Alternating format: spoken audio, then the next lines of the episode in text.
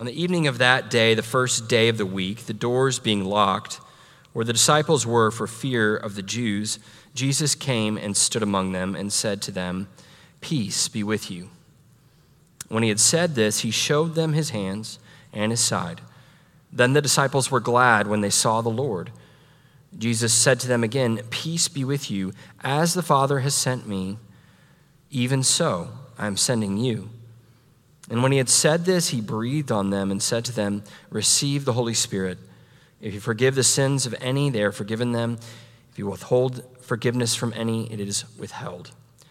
Now, Thomas, one of the twelve, called the twin, was not with them when Jesus came. So the other disciples told him, We have seen the Lord. But he said to them, Unless I see his hands, the mark of the nails, and place my finger into the mark of the nails, and place my hand into his side, I will never believe. Let us pray. Lord, we come to you, to your word, and ask that you would speak to our hearts for what we will face this week. In Christ's name, amen. Again, great to see so many of you. Um, children, grades one to five, may I have your attention. Now is the time to take out your sermon notes and sketchbook. Adults, you wish you picked up a white bag, now I know.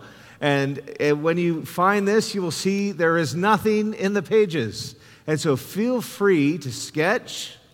Feel free to uh, write a prayer request. Feel free to write a joke, whatever you can think of. And if you'd like, at the end of the service, as you leave, there's a basket. You could tear the page out, leave it there. And if it's a prayer request, we will pray them. If it's a joke, we will tell them. And if it's a picture, we will delight in them. So that's for you. Now, for the rest of us, let's turn to our text, which is John 20, verses 19 to uh, 25. And it's such a, a significant passage, isn't it? And it is powerful. And sometimes Thomas steals the thunder. So, what we're going to do is we are going to uh, look at Thomas next week and just stick at the first half of what was going on this week. So if you look down with me in John uh, chapter 20, verse 19, we say that on the evening of that day, the first day of the week, the door being locked where the disciples were for fear of the Jews, comma. Fear is the context here. Fear is the context. Uh, fear is powerful. Fear is there is a healthy side to fear, and there's an unhealthy side to fear. Fear has been widely talked about this past year in almost every part of life.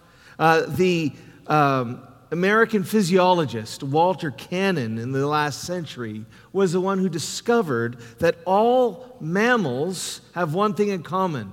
Well, Actually, they have more than one thing in common, but the one thing in common he was interested in is that the digestive systems of all mammals are disrupted by the stress, the unique stress brought on by fear. Fascinating, isn't it? And you know this that in response to fear, muscles tense and they get ready for action. Heart rate increases, blood pressure increases to, to pump blood with speed into limbs in readiness to flee or in readiness to fight. Fear, the word, you English majors and those who study English will like this. Fear comes from the old English word that I am about to mispronounce, fair, F A E R. We can get discuss pronunciation later. But that old English word denotes calamity or danger. So the root of our idea of fear comes from danger and calamity. And then it changed in its history to mean alarm, dread, and an intense desire to defend oneself by fight or flight. So, fear, our concept of fear really, is two different things. It's the knowledge of a clear and present danger at, at a certain time and place that we're under. That's one side. The second side is what happens in our minds, which is the emotive response, which leads to a number of things. It makes us, uh, when we have a t- tangible danger in mind, this idea enters and arises in the mind and it begins to affect all of our body. Danger leads to fear. And that fear is something that's very good. When the gr- clouds go green above the skies in Texas, it's good to be slightly afraid and say, okay, I think we need to think about shelter. Tornado might be happening, right? Um, if you open a package and white dust appears, and you know, Kevin Howard, he said, there could be, um, it's unlikely to be anthrax, but it could be, right? Maybe. Who knows? It could just be flour. Um, but you never know. And some of us aren't worried about that until now. So, fear. Fear is the context here. This is what's going on with the disciples. They had just endured the calamity of the execution of Jesus and were living in a state of dread so they saw something happen at such a time and such a place, and now their minds are at work because they think if it happened to him, it could happen to me. And they're dreading and they're facing this tangible sense, this tangible reality. And so when we read on verse, verse 19, look down with me. On the evening of that day, the first day of the week, the doors being locked where the disciples were for fear of the Jews, the scholars say they weren't just afraid of the Jewish leaders. They were afraid of the others. They were afraid of the informants who were under the influence of the Jewish leaders, who might tell someone the followers of Jesus of Nazareth are in the upper room. That's what they're afraid of. Does anyone identify with fear this evening? Verse 20 carries on verse 20. Um, verse 19, let's finish the verse. Jesus came and stood among them and said to them, Peace be with you. So there's another debate that happens. So, how did he arrive there? Some interpreters think, well, the door was being locked, so he miraculously somehow phased through the wall. The physics involved are beyond my comprehension, the calculus impossible. Others think that he simply, because he had a real physical body, with flesh and bones after he rose from the dead, he just miraculously opened the lock from the outside. The doors opened and he entered.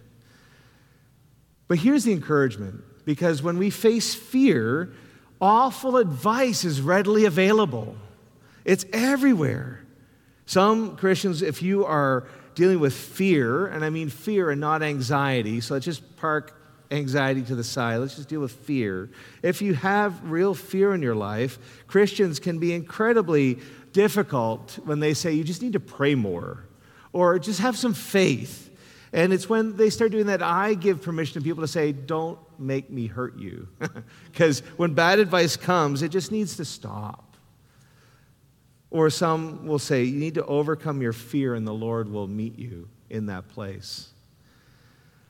But the real promise here in verse 19, if you look down again, is that Jesus came and stood among them. So Jesus enters their fear. He enters their fear. And the promise is, is that Jesus' very real presence manifested in bodily form to the disciples in their very place of fear. He did it for them, and He can do it for you, and He can do it tonight. He doesn't wait for us to overcome, but meets us where we are and leads us out. The expression love casts out all fear is a good one, right?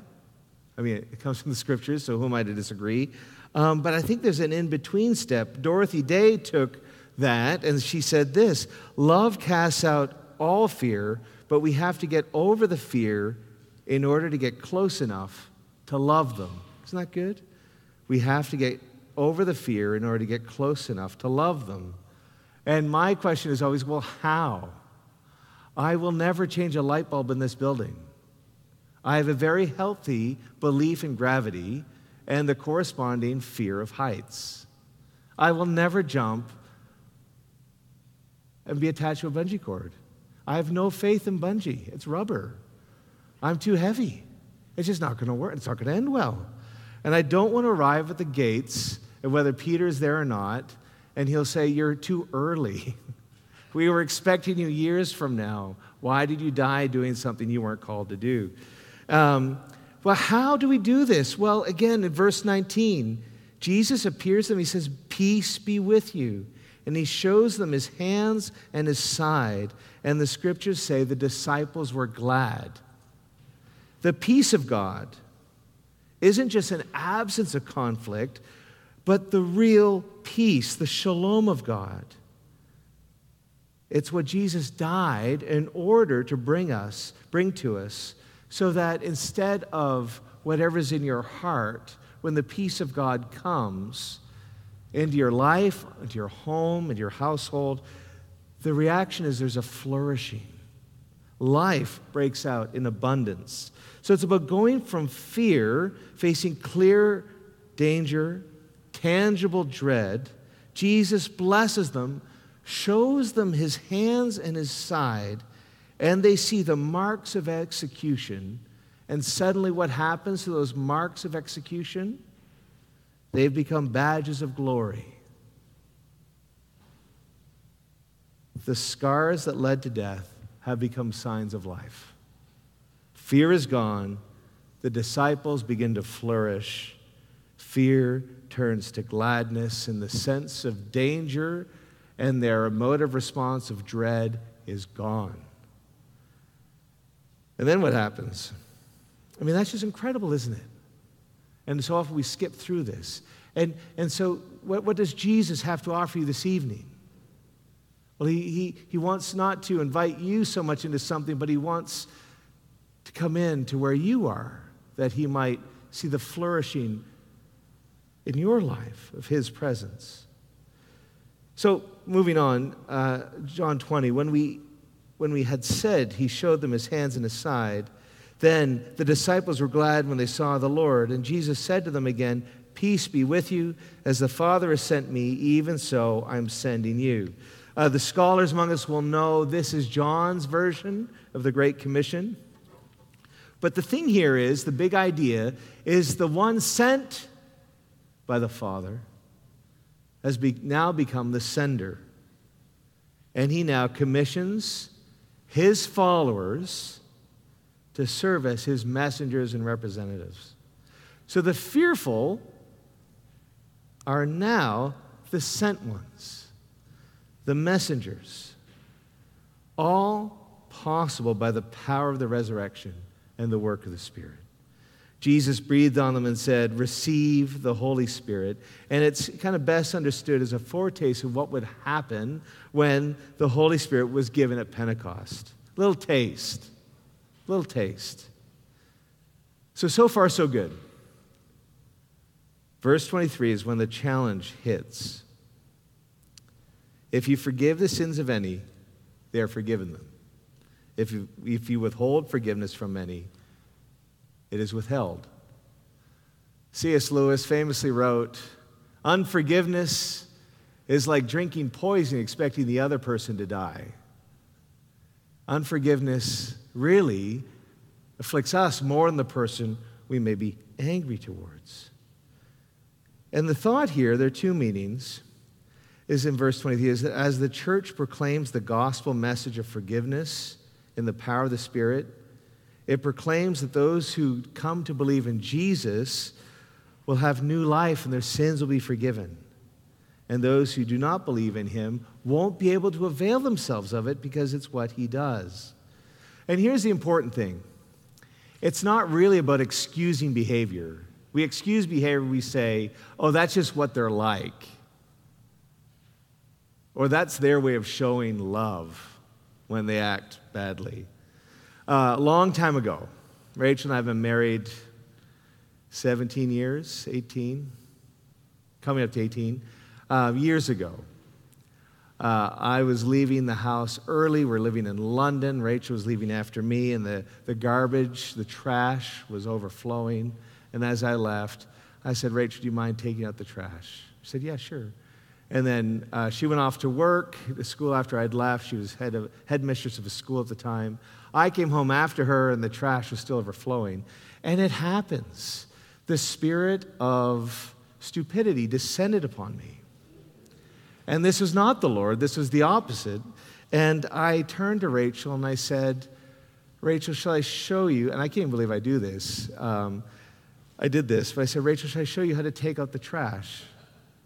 And you can imagine it went from worse to horrific because I, you know, it was, I, Rachel said, How dare you say this?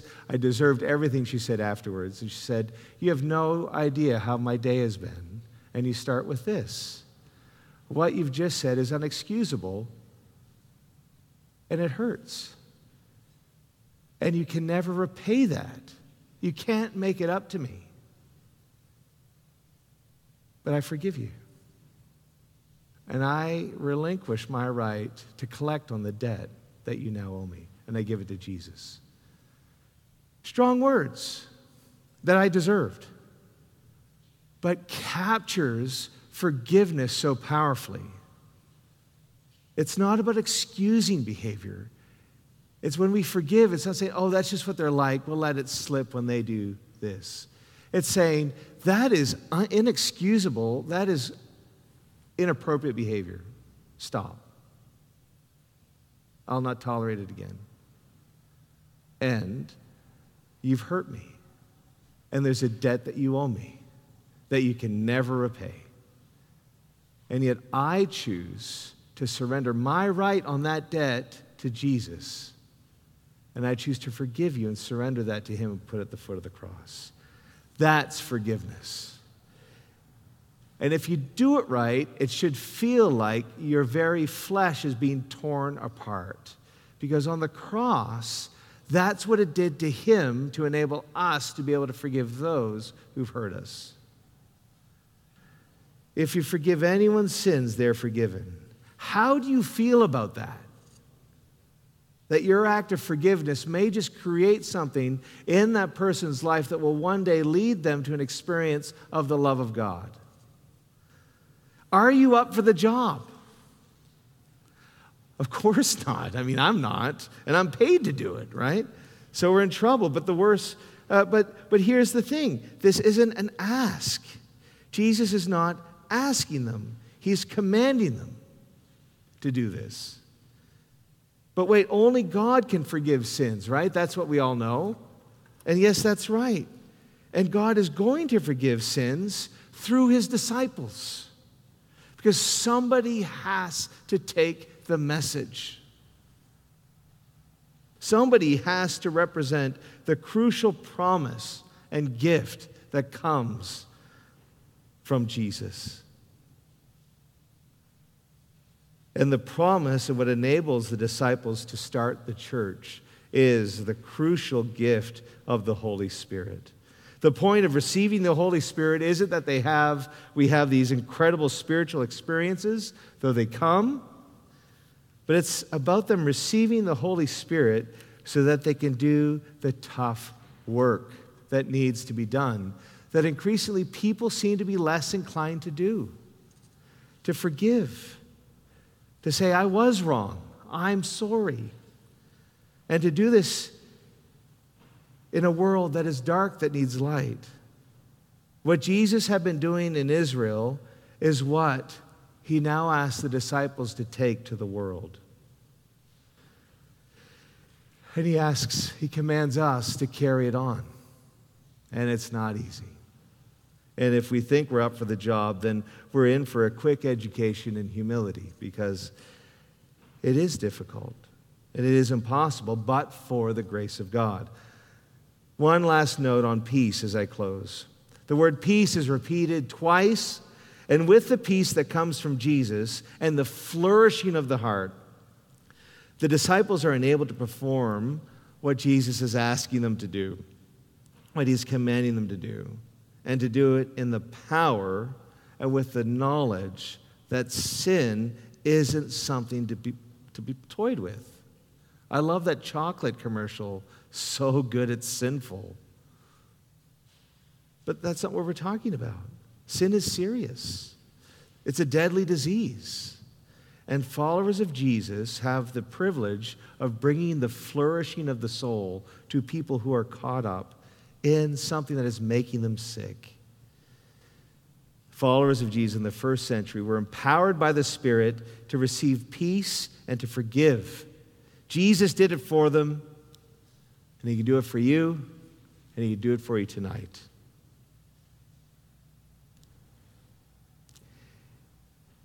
Is there anyone you need to forgive? Is there anyone you need to forgive? Let me ask you a different question. Is there a need in our world today? Is there an issue in our city? Is there something going on in East Dallas, in your family, or that you know of that breaks your heart? If there is, it's maybe an indication, it may not be, but the chances are it's an indication that this is an area the Lord is calling you into to pray and to be a representative, representative of love, of the kingdom of light. And so we're going to let the question of forgiveness hang, and we're going to move into a time of prayer, if you don't mind. And I'm going to ask you to stand, and we're going to do the prayers of the people. I know we're doing it slightly out of order, but I think, you know, never mind, let's move along. And, and I'm going to lead us in a time of prayer, and I'm going to lead you to pray, space to pray quietly. And I'll, I'll, sum it up and we'll move along. As I say, Lord, in your mercy, you say, Hear our prayer, down on, on page seven. So, Lord, we come to you with these words from John's gospel as a people called to be light in the darkness here in East Dallas.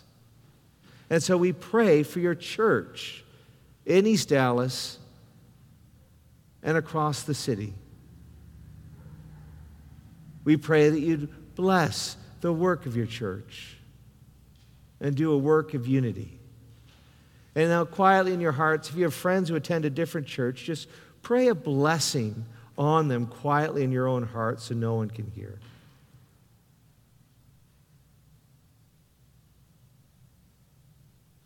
Lord, in your mercy, Lord, we lift you those near and dear to us, loved ones, family members, friends.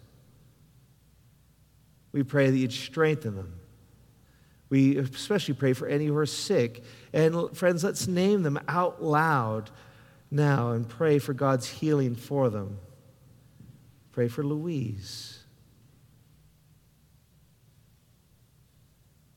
Lord Jesus, would you bring your healing, bring your peace? Lord, in your mercy, we pray for those who are hungry tonight. We pray for those who are living in unsafe conditions. We pray for victims of injustice.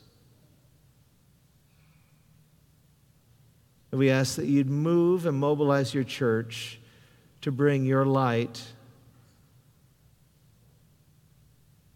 and your presence to them. Lord, in your mercy, Finally, Heavenly Father, we ask that you would continue to speak to us, to lead us, and to show us what it is you would have us do.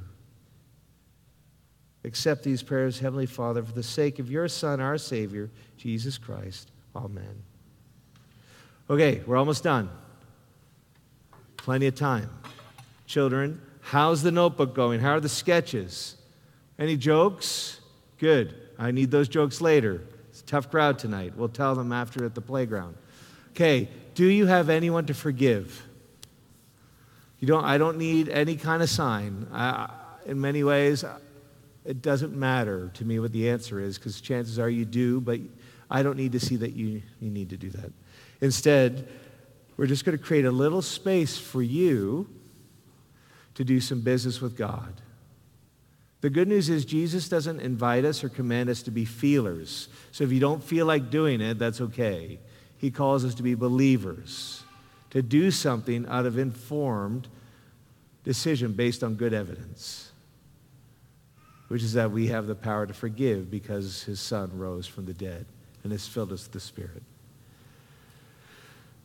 So, very quietly, sometimes we think that the um, big things in life ought to take a lot of time, not to be intense. Not always true. Sometimes it's just a quick legal transaction that has to be repeated over time. And that's what forgiveness is like.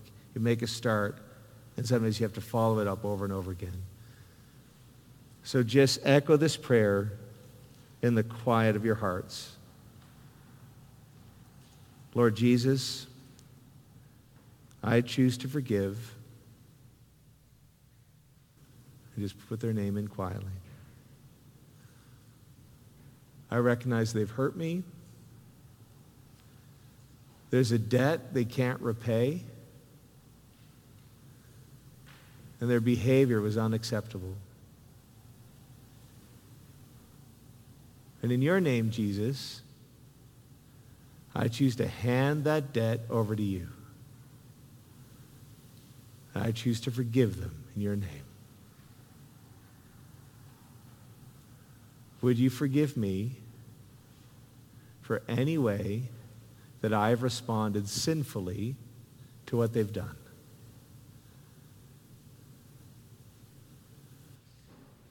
And it's in your name we pray. Amen. Well done. Amen. Again, if you do it right, it shouldn't feel good. And sadly, the good news is He has done it for us and He strengthens us and enables us to do it. So as we're standing, may the peace of the Lord, the flourishing presence of the living God, be with you all this day.